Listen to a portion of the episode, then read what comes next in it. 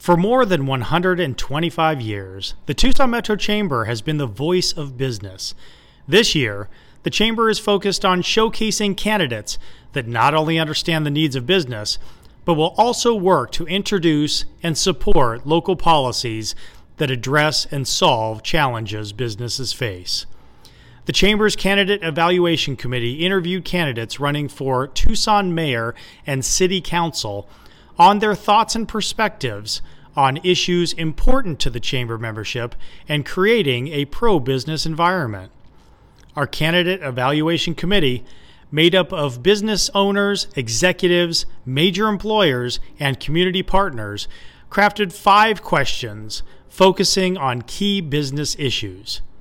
We invite you to visit our candidate evaluation page on our website at TucsonChamber.org, review the scorecard, listen to the interviews, read the questionnaires submitted by many of the candidates, and share with your colleagues and your neighbors who you think will support a pro business environment in Tucson.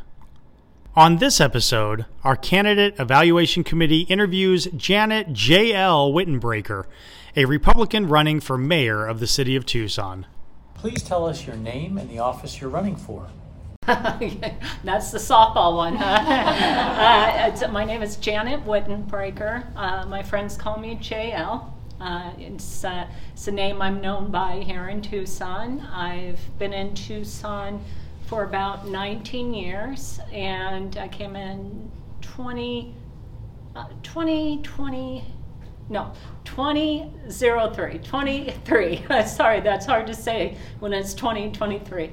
Um, and um, I have been a happy Tucsonian since until about recently when I've seen our city start to fail, and that's why I decided to run for mayor. Briefly describe your educational and professional backgrounds and how they have prepared you to serve. Well, um, I have an under undergraduate's degree in legal, excuse me, liberal studies from Arizona State University. I also have a master's in legal studies from Sandra Day O'Connor College of Law. I am a subcontracts administrator. Uh, prior to that, I've been with, um, excuse me, my current employer for about a year now, and that employer is Leidos. They're here in town, but I actually work out of the Virginia office. Um, prior to that, I was with Raytheon as a contracts administrator. I work in both both these positions. I deal heavily in government regulation. Prior to that, I was the executive assistant in the city manager's office under Richard Miranda. Um, that's where I, I, I joke that I, I learned how the sausage was made, but I did. And that's where I learned how our constituents, how our policies and our ordinances have good and bad effects on our constituents. And um, I'll tell you from that point on, I sort of internalized and complained loudly. And because I realized that our city government needs to serve at the consent of our constituents. And sometimes we lose sight of that. And uh, that, in my opinion, is my most valuable experience in speaking to constituents. I was the one, by the way, the city manager doesn't go out and speak to the constituents. It was me. And I heard a great deal of stories, stories that touched me and, and also inspire me as well. Um, but in general, people don't go to the city manager's office when they're happy. They go because they have a problem that needs to be addressed. And it's not always for the city to address all those problems, but certainly to be of assistance whenever possible. Uh, prior to that, and I'll, I'll, just give you a, a, quick synopsis. We only have 25 minutes, and it's a long life that I've lived. But uh, prior to that, I was a fire inspector. Uh, I decided to change careers after losing my hard hat about 18 stories up. So uh, that's when I uh, decided to fin- finish up my bachelor's degree, and then I went straight into getting my master's. Describe your vision for the city of Tucson and the office you're running for. Uh, with the city of Tucson, I envision a safer Tucson. But most importantly, a government that serves their constituents. And that's why I'm entering into city government. Uh, it is our duty to serve our constituents, and again, at the consent of those constituents. Um, I, I have been, I've spoken to a number of people and they have heard of collecting signatures, and many of those people have voiced concerns about our crime, which is very high here in Tucson, and also the homelessness, and also our roads. Oftentimes, roads come up more than anything else, and uh, I, I, I do. Um, well, my next speech, I'm going to record the way it sounds in my car as I'm driving down some of these roads. Um, the the former two, crime and homelessness, I believe we can address by becoming a business friendly community. And uh, that is what I envision for Tucson. I also believe business friendly means protecting its constituents as well as uh, making Tucson attractive.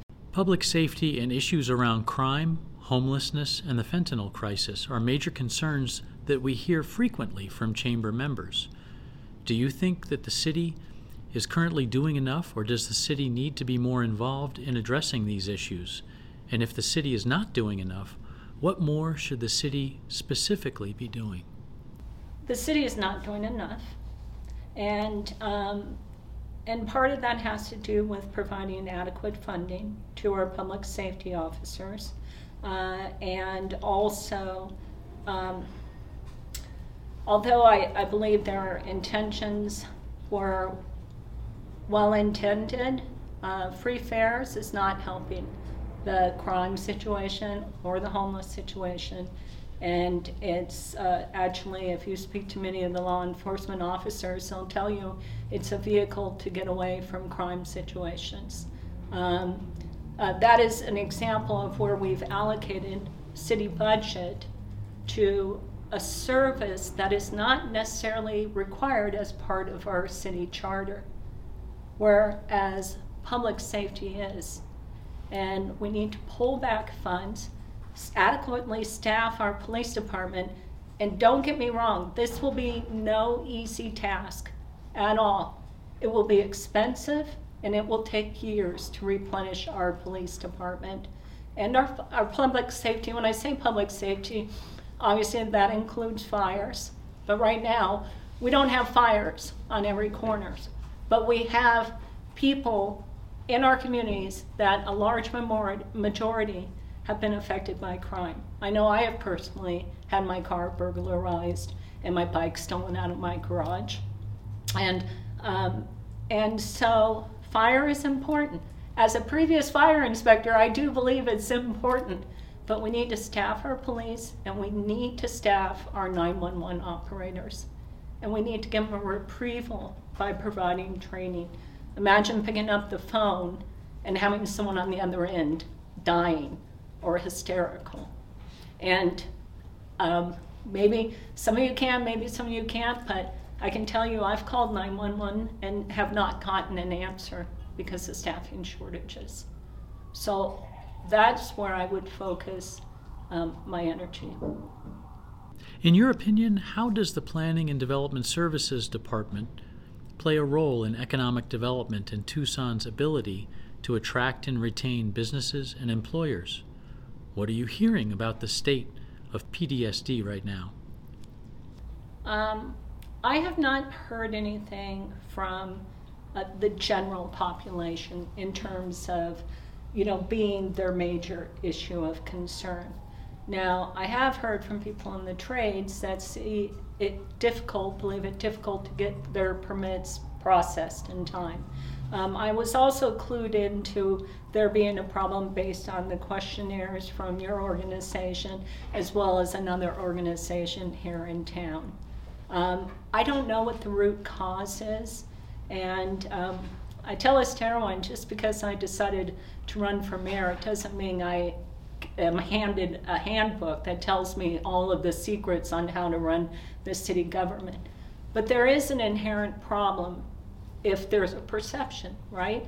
And that perception, again, permitting, and, and separate from the Planning Development Services Department, Um, business licenses, I have heard, have been a problem as well. Um, in my opinion, is you address uh, failures in department by staffing up those departments and building up those departments. And what I mean by that is by empowering the employees, giving them the education and the tools they need so that they are well aware of the zoning laws and, can and construction laws and etc. and can quickly permit and uh, for building projects. Now, away from planning and service department, I'm not sure about our business licenses. I'd have to look into at that. And that's what you do the first year is becoming an official, or at least I, I hope that is the case. You educate yourself. You don't just come in. Our, our government isn't set up as a monarchy or a dictatorship. You come in, you talk to your people, and you get their ideas. But you talk to the people at every level, every employee not just the directors, especially if their department's failing, because I'm pretty sure whatever they have to add to that um, might not be beneficial. So I would inquire first. But I guarantee we'll bring more businesses to Tucson if we, in fact, clean up our city, make our city safer, make our roads better. And if we bring more businesses to Tucson, we can pull people out of poverty. And we can also work with our school districts to make sure people are skilled in trades. What do you perceive to be the three biggest challenges and issues facing the business community? And if elected, how do you plan to keep a pulse on the issues that businesses are facing? One, securing enough quality staff. Uh, we have many undereducated people here in Tucson, and not everyone is cut out for college. Um, I'll even go far as far to say sometimes we overvalue a college education. Uh, people are very capable of doing the job and doing the job right. Um, so we work with, um, so that's number one, excuse me. The appearance of Tucson is also a problem. Uh, in my part of town, anywhere I go, there is a homeless person on the median, on the on the on every corner, and I understand they have a constitutional right to be there. And I don't, I don't know if you're informed, I'm informed there is an ordinance that prohibits any kind of solicitation near vehicular traffic, um, but uh, there are legal actions taking place trying to uh, prevent cities from doing that because it's an infringement of those people's First Amendment rights. Um, so how do we get, we have to get these people help, but not at the expense of the taxpayer. I want to be clear about that. Tucsonians are very generous, and I believe honestly, if we can get tax dollars put back in their pockets, they will step up and help our organizations that we have here in Tucson to help people who are struggling with many situations. Many, I won't go into the details, but as you know, homelessness is multifaceted. And then, uh, believe it or not, our, our roads are a detraction for sure. Uh, on top of everything else I said about our, our business unfriendly uh, sort of reputation. At a minimum, we'll call it a reputation. Uh, I'd love to see Hollywood come back to Tucson. Uh, f- funny story. My boyfriend is a, a native Tucsonian. And the first thing a native Tucsonian ever tells you is that they're a native Tucsonian, followed by what high school they went to, right? And but he worked as a caterer in the DoubleTree Hotel when the DoubleTree Hotel was, you know, the big glam spot, and the the Hollywood stars that would come to Tucson, and that's something. Our businesses are important to us, but our tourists are very important to us, and we're going to lose our tourist industry if we don't clean up Tucson, if we don't get a handle on this. My sister was just out here, and she had always planned on retiring to Tucson. Um, uh, she's my twin, but she's much older than me. And she, uh, she said to me, uh, There's no way that she will ever move to Tucson. And it was always the plan. Every two years we come out, we go house shopping. And she said that the last time we were here, and the last time we were in downtown, It was in the middle of the afternoon, and it was it was actually a little frightening to be down here. The mayor is a big leadership role. How would you describe yourself as a leader and your ability to collaborate, motivate, and hold others accountable? Um, and besides from my professional career, where I, I am a, a leader in my organization, I also serve on our ERG. Uh, with Leidos, it is um, A4. With Raytheon, it was RADA. It is geared towards diverse abilities, highlighting our diverse abilities. In each of those roles, I've held a director position.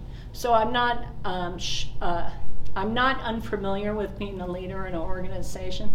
The best asset I have is listening. Is listening.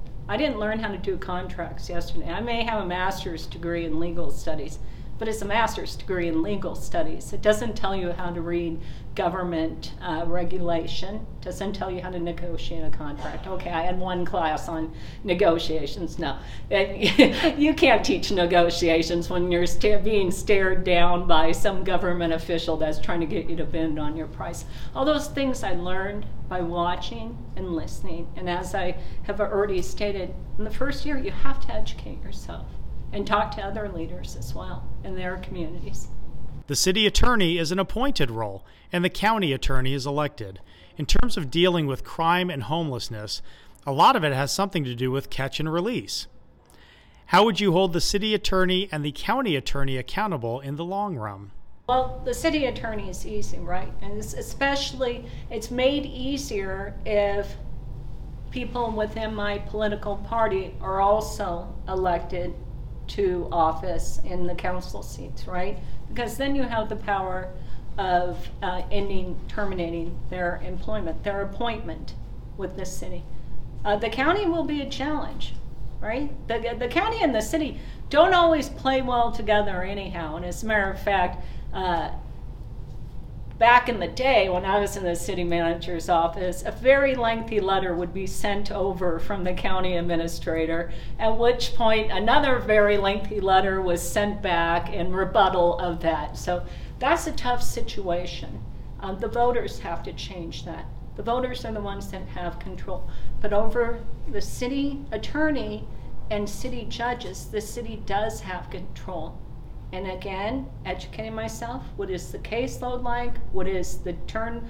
What is the um, number of prosecutions being held? And then I can better answer that question. When it comes to the police department, my understanding is that they are waiting on more police officers. If funding was not an issue, how would you go about recruiting intentionally? Yeah, that sure would be hard, right? And um, if you're not aware, it takes about a year to get 60 new recruits through the academy, and then some get farmed out and etc. Um, we have Maker city um, one pay. Pay always works. Uh, no lie, I left my previous employer for my new employer because they pay me more. So pay is a, a great incentive. I heard morale was a horrible issue with the previous chief of police, but I hear morale is improving and morale means a lot. And the other thing is, again, goes back to the catch and release. You cannot continue to beat down our officers. They cannot continue to be completing their paperwork and seeing the person walk down the street. Um, that has to be dealt with, but only the experts in that industry, the chief of police, can tell me how to do that. Could you elaborate a bit more on addressing the homeless crisis not at the expense of taxpayers? Yeah. Um, currently, the city is diverting dollars to the Housing First program. That's not a program I support, and it's one because it hasn't been it hasn't been proven successful. I believe there is only one city that was successful, and I think it was Rhode Island, small small destination. But please don't quote me on that. Um, and that's what I mean by not at the expense of Tucson taxpayers. The city of Tucson already distributes funds to these nonprofits to help in assisting and keeping them open. Um, homelessness, again, is multifaceted, and it's going to require a village to deal with our situation. Our weather is attractive in the most part. The summer can get a bit rough here, and it can get cold here but general, generally speaking, it's not Minnesota, right? And so, what I mean by not at taxpayer expense is exactly that. The city is, it is not part of the city's responsibility to fund homeless housing. It is just not. And if we return those funds to our taxpayers, then those taxpayers can make the choice on how they choose to invest their, their monies. If the fairy godmother of city government gave you the power to address one major issue that affects the city's economic health, what issue would you address? So, a city government fairy. Mm-hmm. Yeah, so it's very specific, not a, not a magic, super magic. Because the easy answer would be, well, I'd get rid of all the homeless, right? But that's not the case. What the, were in the city, if it were a city government fairy that can do anything, I would go back to educating children at a young age on the value of a crime free life, interventions, community involvement, as well. Um, now, I grew up on Nancy Reagan. Some people say that didn't work. Hey, I've never used drugs a day of my life. Uh, I don't know that I'd go with the just say no because it might be a copyright thing. But um, I think we can get in the classrooms and start educating our children early and also on the importance of finishing school. Again, we're hugely undereducated in this community, and the folks who graduate from the university, they're not sticking around. Thank you. Thank you. I think we're all set. Thank you. That was a very quick 25 minutes. Yeah, for you. Hopefully, we- I thought it was going to be. well, we were- you were all very nice. Thank you for your time. I appreciate it. And thank you once again for stepping up to really serve our community. We really appreciate it, and uh, and for being here with us today. Well, yeah, thank you. And you saved me enough time to go have a nice, refreshing drink before the mayor and council meeting. So thank you. Thank you so much, JL. Thank you.